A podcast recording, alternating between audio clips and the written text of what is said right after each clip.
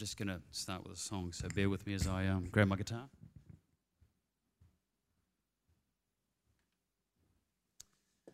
And in probably 35 odd years of being on a platform, or well, actually more, probably more like 40 years or something, but anyway, um, I've never left my guitar case on stage before, so um, my apologies for that. Probably no one noticed it. I thought I'd point it out, but um, very, very poor of me to do that. My apologies, Wendy. I see trees of green, red roses too. I see them bloom for me and you, and I think to myself, what a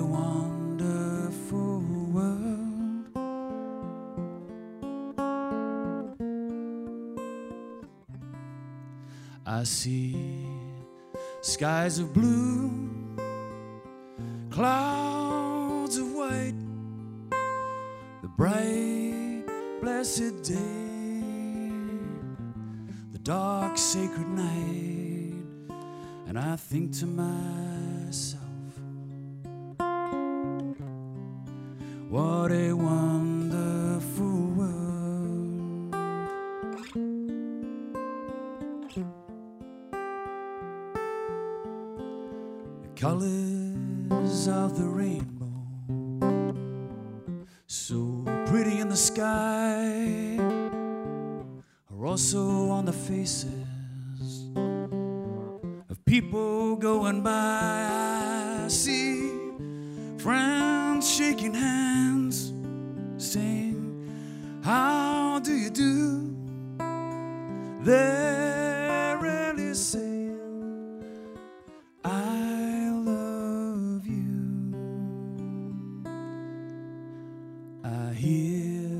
babies cry.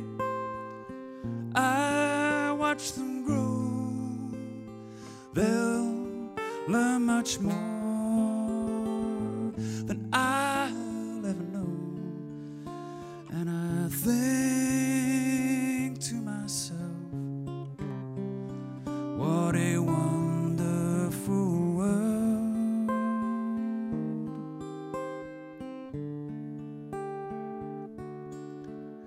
Yes, I think to myself,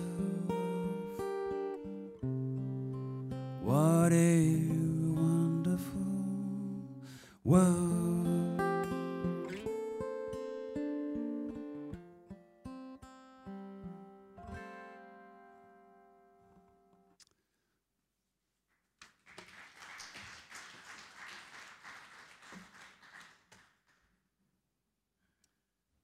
Thank you. A wonderful world indeed. Uh, a very beautiful world, as we know, and it's fully beautiful. We all marvel at creation, and, uh, and so it's a fully beautiful world. In fact, this beautiful world we inhabit, where we live here, is, is the traditional land of the Wurundjeri people. And, um, and so I just want to acknowledge them and, and pay my respect to them as we start this morning. It's a beautiful world, fully beautiful, but we're also very aware that it's fully broken. And, uh, and I believe that God wants us to have our hearts pierced with the beautiful,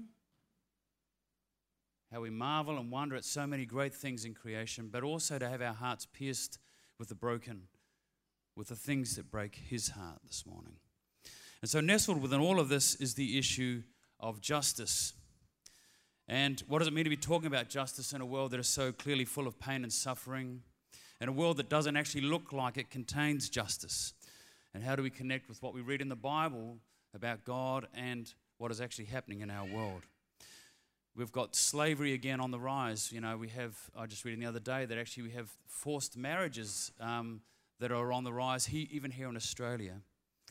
Um, we've got ongoing genocide around the world. We've got wars that have seemingly accomplished nothing that have gone on for years, and we've got ongoing wars and new wars all the time. So, how do we understand justice? We don't even have a consensus over it. You have an idea of justice, and I have an idea of justice. But this week, as um, Wendy pointed out earlier, that it's Justice and Advocacy Week in the BUV calendar. And I was going to play a, a video from Daniel, but I'm going to skip that because actually Wendy read all the scriptures that Daniel refers to. Um, so I'm just going to move on. But you can find it on the website. If you go to the BUV website.com.au, as Wendy referred to earlier, you're going to find that introduction video, uh, video from Daniel. But also, you're going to find um, articles and videos and things on First Nations, creation care, aged care, asylum seekers, global poverty, family violence, homelessness. So there's plenty to choose from. And clearly, we can't do everything, but it's good to have a basic grasp on a number of things and why they might be issues in our world. Um, as Andrew talked about before, I spent nearly six years in an, a role to do with Indigenous and non Indigenous relationship here in this country, and I found it very challenging, but I learned an incredible amount um, in those few years. And I also got it wrong a lot, but I was fortunate enough to walk with some people who had great grace towards me, and, um, and I have some really great relationships. But I found that actually to engage in understanding more and relating more is very much a beneficial two way street.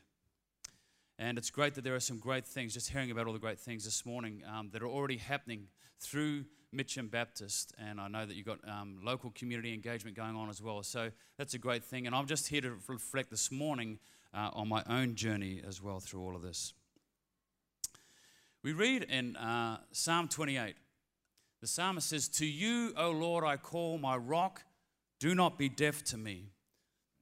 For if you are silent to me, I will become like those who go down to the pit. Anyone who thinks they're not being heard quickly descends into a, a downward spiral. If people feel they're not being heard, they actually end up in a pit that's actually very difficult to get out of. And injustice occurs when people aren't being heard and nothing gets done. But justice occurs when people are being heard and when those who can do something do something. So, not being heard is a very difficult thing. There are some great stories in Luke chapter 18 that I just want to reflect on this morning just to make some quick points. And I'm taking a different look at some of these things. First of all, in Luke chapter 18, the first, first story, Jesus told his disciples a parable to show them that they should always pray and not give up. He said, In a certain town, there was a judge who neither feared God nor cared what people thought. And there was a widow in that town who kept coming to him with the plea, Grant me justice against my adversary. And for some time he refused. But finally he said to himself, Even though I don't fear God and I don't care what people think, yet because this widow keeps bothering me, I will see that she gets justice, so that she won't eventually come and attack me or wear me out, another version says. And the Lord said, Listen to what the unjust judge says. And will not God bring about justice for his chosen ones who cry out to him day and night? Will he keep putting them off? I tell you, he will see that they get justice and quickly. However, when the Son of Man comes, will he find faith on the earth? My first point this morning is that the arc of justice is long. Martin Luther King, four days before he was assassinated in 1968, said this. He says, and he's talking about black rights in, in the United States. He says, We shall overcome because the arc of the moral universe is long, but it bends toward justice.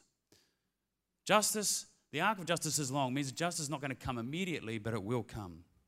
At some point, the evil in this world will have a reckoning with God's justice. God's justice plays a part in the whole story of our lives. In Matthew 25, Jesus talks about how we will, and you referred to this again this morning, Wendy. Um, Jesus talks this morning about how we will or we won't be rewarded according to how we've treated those who may have been calling out. And Jesus mentions that the, the, the poor and the hungry and those who are naked and those who are in hospital and in prison.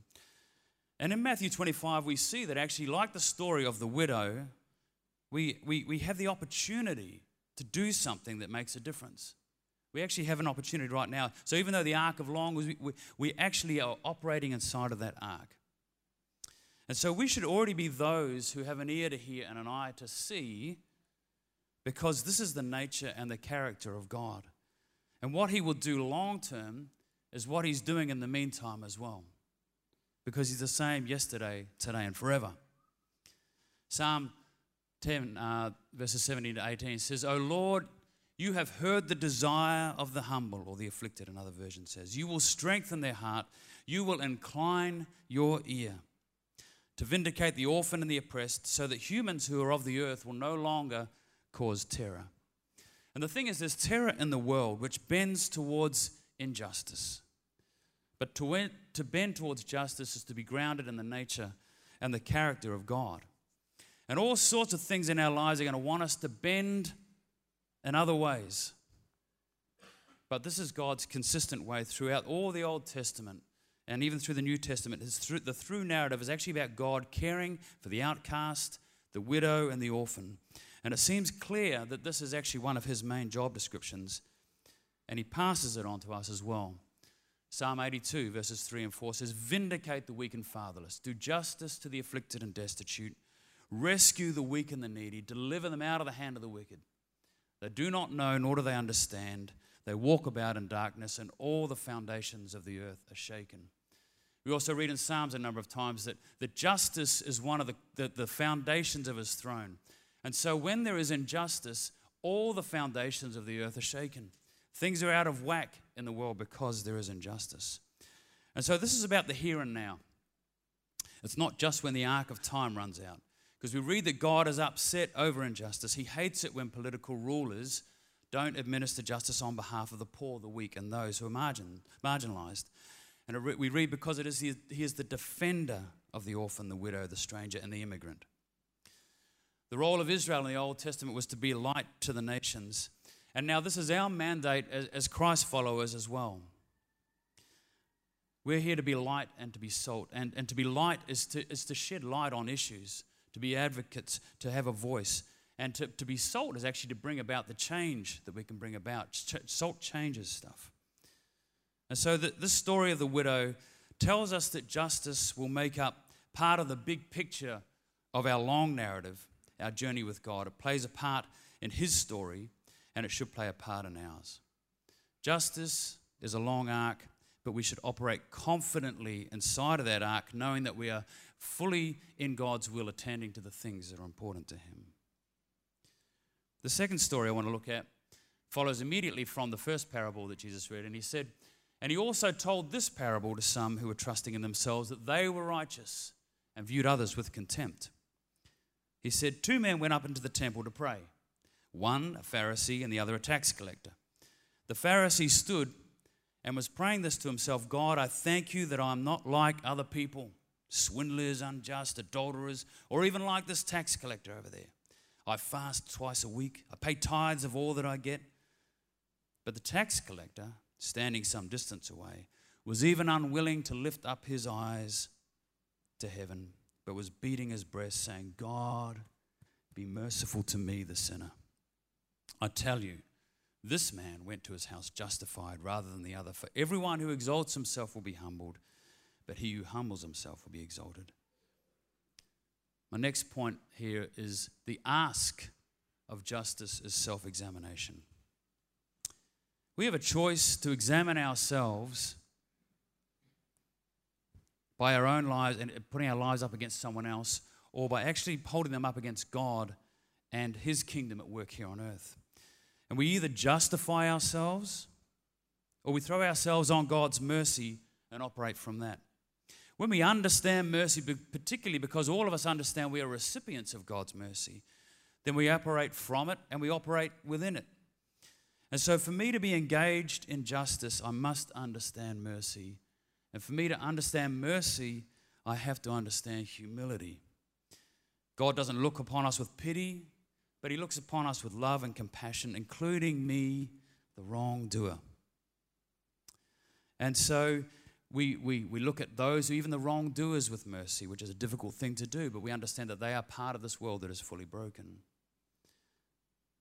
But issues arrive, arise when we justify where we are, like the Pharisee did, because we then automatically assign others to the justice that we perceive that they deserve. And so we say to ourselves, you know, I got here because I did this, I got here because I didn't do that. And we look at others going, well, they're, they're there because they've done that, and they're there because of this.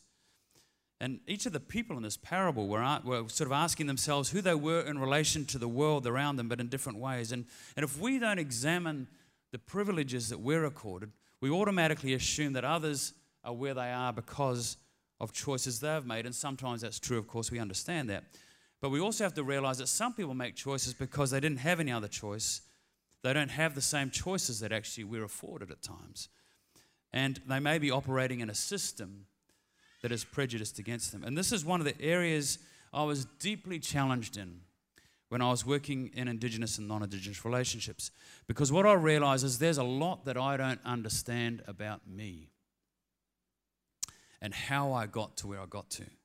And so humility plays such an important part. And it takes a lot for us to even think about undoing how we got to where we are. And I may be able to list a bunch of bad things that I'm not, but there might be a bunch of other bad things that I am that I just don't know about yet because I haven't run into them. And so we have to be ready to adjust. And so one of the things that I began to realize is that actually, what do I have to undo to understand the other? What do I have to undo to understand the person on the other side of the table? And what I realized is that if I don't understand them or their predicament or their, or their story, it's not their fault. It's my fault that I haven't asked enough questions. I haven't dug deeply enough to actually understand their story. How do I incline my ear in the same way that God does? How can I assure that someone has really been heard? And how do I really learn to listen, which I'm still trying to do?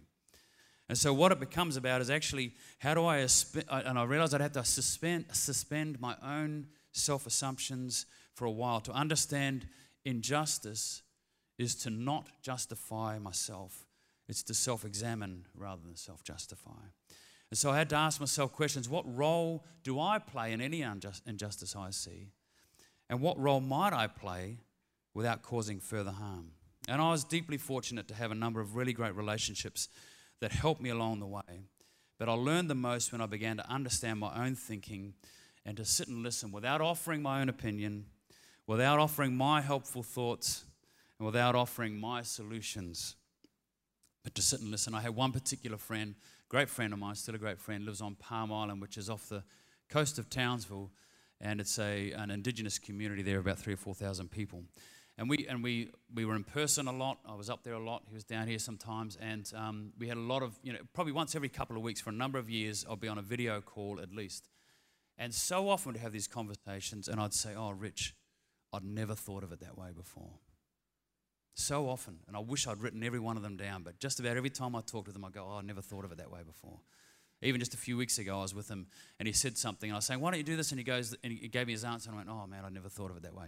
It's just over and over again. So lots of little things, but a couple of the really big things that I learned that I had never, ever thought about before were white privilege. I had never thought about the privileges that were afforded me because, of, because I was white.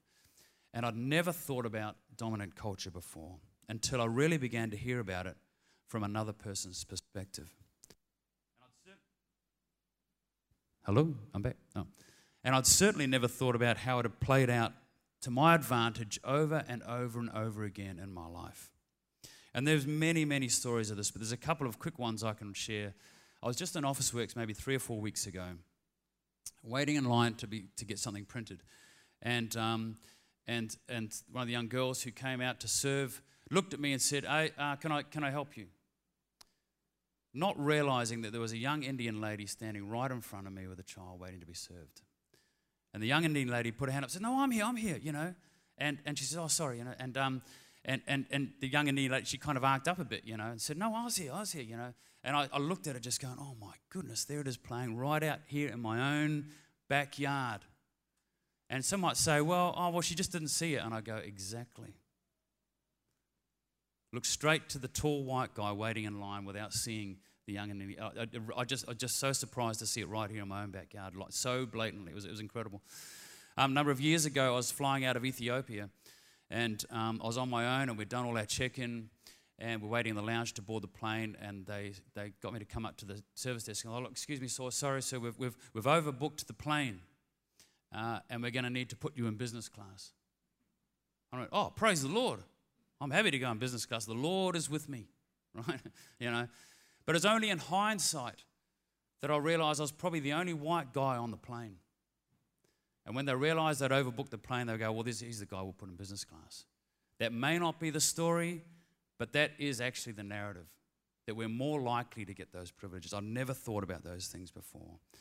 And so, like the Pharisee and the tax collector, I don't want to pray about what I am or what I'm not, as much as I actually want to pray about who is it you want me to be, God, in this situation, in this space. And I traveled to Palm Island a lot, and, and you know, and often the only white guy around, and I really, I'd, I'd try and find a space that, God, who am I in this environment? Who am I really? Who do you want me to be? We have as much to learn as we have to give. And in terms of, of this particular topic, First Nations understanding, um, there's a number of things. You can take a photo of this if you want, but on the BUV website, as I've already pointed out, there's a whole bunch of things. But there's a really great First Nations devotional that just came out this week that's really challenging, but it's really insightful and it's worth a read. Um, I used to work for Australians Together. There's a thing called Sharing Our Story, which actually helps understand uh, why we are where we're at in this country. SBS has a great series called First Australians. And I used to lead cultural awareness trips with my friend Richard. Um, and, and Richard's the one who actually suggested that anyone who ever came on one of these trips with us needs to read Riding the Black Cockatoo by a guy called John Danalis. And he's just a white fella talking about his own personal reconciliation journey. And it's really, it's a very simple, quick read, but it's really, really very interesting. It's profound. And then in, in terms of broader um, things. Oh, well, actually, just in terms of Indigenous stuff, still, there's lots of things we can attend. Can, there's Rec Week events, there's NAIDOC Week events, there's a thing called Survival Day that happens every year on January the 26th up in Belgrave. Um, uh, there's other festivals that actually we are invited into, and it's really important that we go actually to understand something. It's important for us to be invited in and actually, you know, come into the story of others.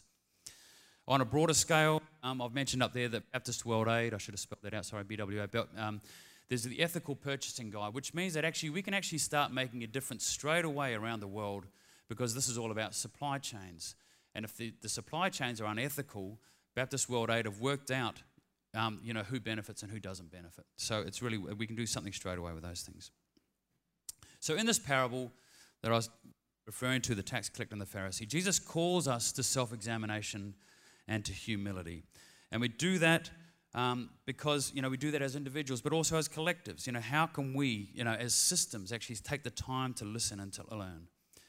And we can justify ourselves all we like, but some self-examination is the work we do in de-justifying our own positions in the world. The third story I want to have a look at, and I'm going to skip a couple here in, in, in Luke chapter 18. There's a few more, but um, there's a story here where Jesus is approaching Jericho. And it reads like this It says, And Jesus was approaching Jericho, as Jesus, sorry, was approaching Jericho. A blind man was sitting by the road begging. Now, hearing a crowd going by, he began to inquire what that was. And they told him that Jesus of Nazareth was passing by. And he called out, saying, Jesus, son of David, have mercy on me. And those who led the way were sternly telling him to be quiet. But he kept crying out all the more, Son of David, have mercy on me. And Jesus stopped and commanded that he be brought to him. And when he came near, he questioned him, saying, What do you want me to do for you? And he said, Lord, I want to regain my sight. And Jesus said to him, Receive your sight, your faith has made you well. Immediately he regained his sight and began following him, glorifying God. And when all the people saw it, they gave praise to God. My third point from this story is that the aim of justice is disruption. And there are three characters just quickly in this story.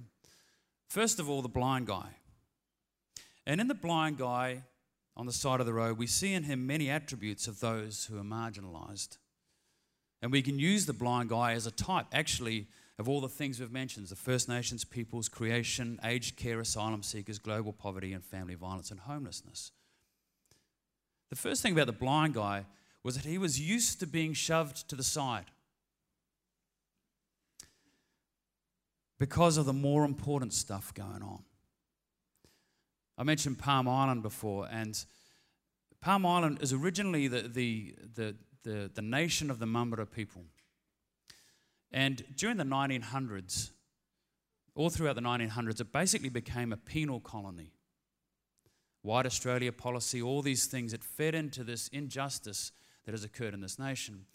And and so, over the, you know, through the period of the 1900s, they just anyone who did something wrong on the mainland of Queensland lived with the fear of being sent to Palm Island.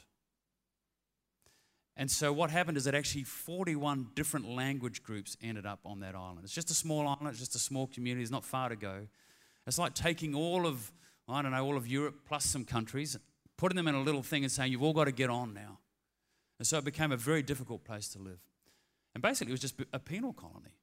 And what was going on was actually we're just shoving people to the side who are in our way. And, and, and the blind guy was used to this. Those who were marginalized actually used to being shoved to the side. The other thing about the blind guy was he's used to being told to be quiet. And the voices of justice are often shut down by other dominant voices. But what the blind guy heard was the sound of hope. And he was very aware and picked up on the change. Remember in the story, he says, You know, what's going on? And the thing about people on the margins are, are generally very aware of the acute, the acute differences, the discrepancies of justice.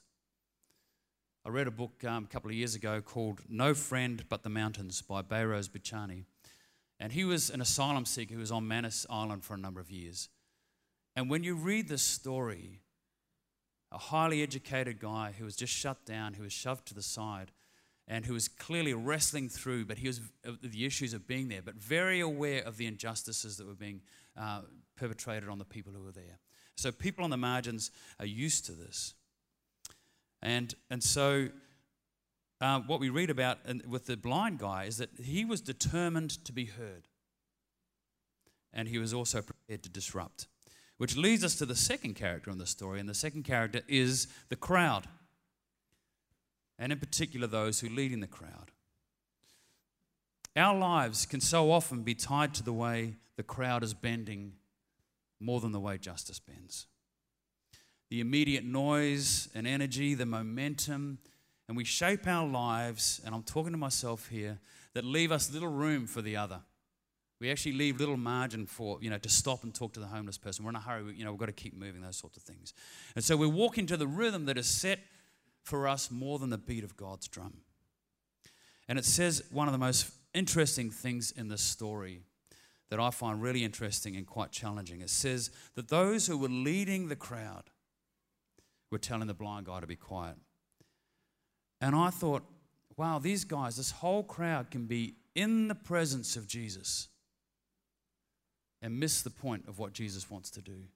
And not only that, but there are people leading the crowd. I think about how often I've stood up here and led worship, think about how often I've led teams, and I think about, gee, I could be leading worship, I could be leading all sorts of things in the presence of Jesus and completely miss what he wants to do on the side. I find it really scary. And so, what that leads us to is the third person in this story, and that is Jesus, who stops everything, shuts the whole thing down and shuts down the march. He says, That's the guy I want to talk to. That's the guy I want to be with, and calls him over. And so for us, it's about being prepared to adjust something. In fact, it's about being prepared to be disrupted. And we have to have our own stories disrupted if we're going to do anything at all about justice.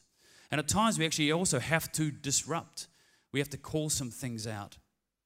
We have to say, hey, I know more about that now, you know, and I've learned about this sort of stuff.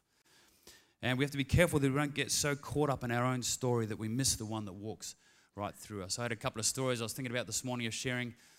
I had a really good story of one where I let my life be disrupted, but I thought I'm going to share one where I failed.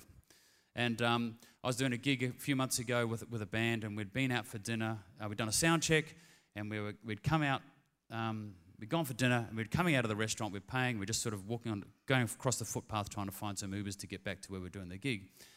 And uh, as we're doing that, this, this homeless person walked through and asked a question about where we were. And, the, and, and we said, look, we don't, we're not from here. We don't really know where, where we can help you with that. You know, and, the, and this lady just carried on walking down the road. And about 30 seconds later, I turned and I looked at her engaging with someone down the road. And I thought, oh, man. Yes, we couldn't answer a question, but we could have done something.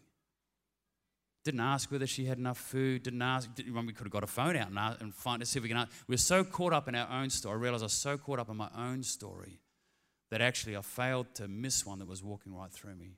That was far more important to God than the one I was involved in. And so sometimes we've got to figure out how we shut out the noise and the narrative around us and be ready to listen to something other than the sound of our own voices. And the story that we know so well in Luke chapter 10 about the Good Samaritan is actually a story about someone who's prepared to be disrupted. And then the last thing I want to touch on just this morning, just as we finish up, is that the action of justice is about hope. The arc of justice is long, the ask of justice is self examination, the aim of justice is disruption, but the action of justice is about hope. It's about the beautiful world, the wonderful world I sang about earlier, prospering. It's about that wonderful world flourishing. It's about what God wants to do with restoration and redemption. And God's justice, not human beings' injustice in the end, will have the final word in history, but we can play a part in that now. The future belongs to God. And it's a prophetic hope because sadly, so many have lost lives because of injustice. But despair makes us think everything is hopeless, whereas hope helps us make a stand and believe that our actions can change the course of history. Our actions can change the, the, the, course of His story. And so hope makes us take action on behalf of the weak, the poor, and the vulnerable. People want to be heard, and they're looking for a response. And as people of, of justice and advocacy, you know, we can take, we are those who have an ear to hear and the willingness to respond. The judge had to respond to the voice that was calling out. The lawmaker was not justified by his own voice. And the crowd were trying to shut down one voice, but in the end, all their voices were silenced. Hope is the voice of Jesus that can spark action and turn a, a, a um, situation around. We have hope because we, we live with it and we're propelled by it. And we have hope for the long arc of justice serving the widow and the orphan and the outcast. There's hope for me, the sinner, who examines his life to play a role in this. And there's hope that individuals and even a crowd can be disrupted and change direction as we, the children of God, follow Jesus a little more attentively. And um, have we got time? Do you want me to sing a song just to finish? Great. Is that all right? Yes? No? You can leave if you like.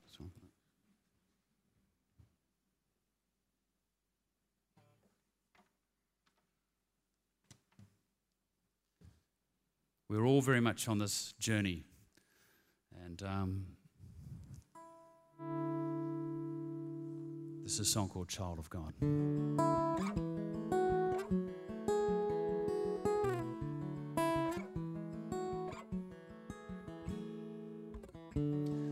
I am not disqualified. I run my race to win. I am not personified by heartless, graceless spin. Broken, battered paths I've led, but you now lead me more. What's been shattered, your love will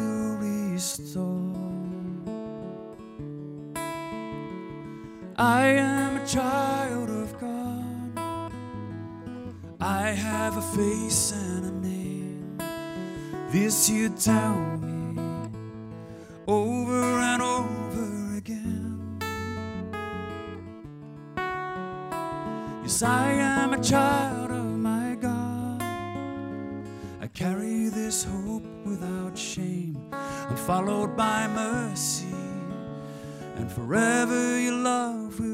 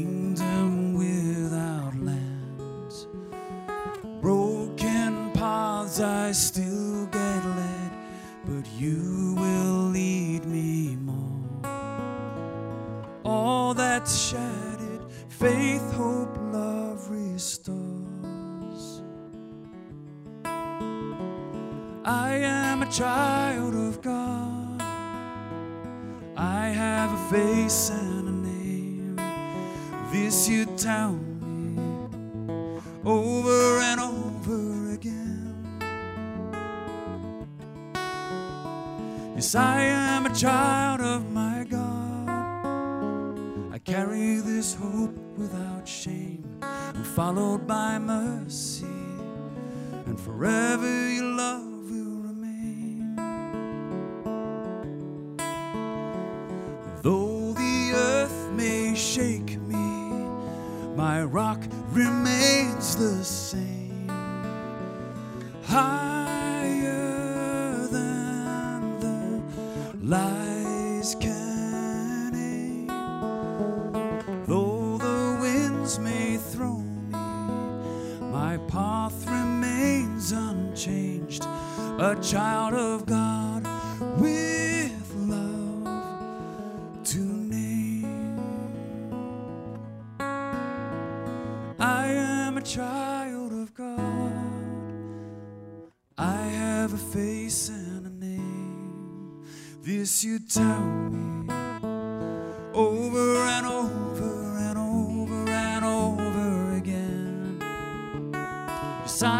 child of my God.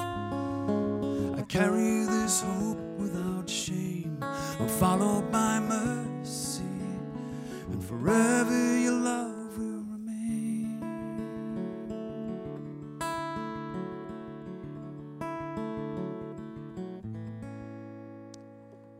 Almighty God, today we thank you that we are your children. We thank you that we've received your mercy and that we will operate from your mercy and within your mercy today as we go out. Lord, help us to rise to the challenge of being able to listen to those on the margins, of being able to listen to others, to hear them truly as you would hear them, as you would incline your ear. God, today let us incline our ear. And we thank you, Lord, for the hope that that brings, for the hope for the hopeless, God, today. And we thank you, God, today that we can be those who make a change and a difference in this world. In Jesus' name we pray. Amen.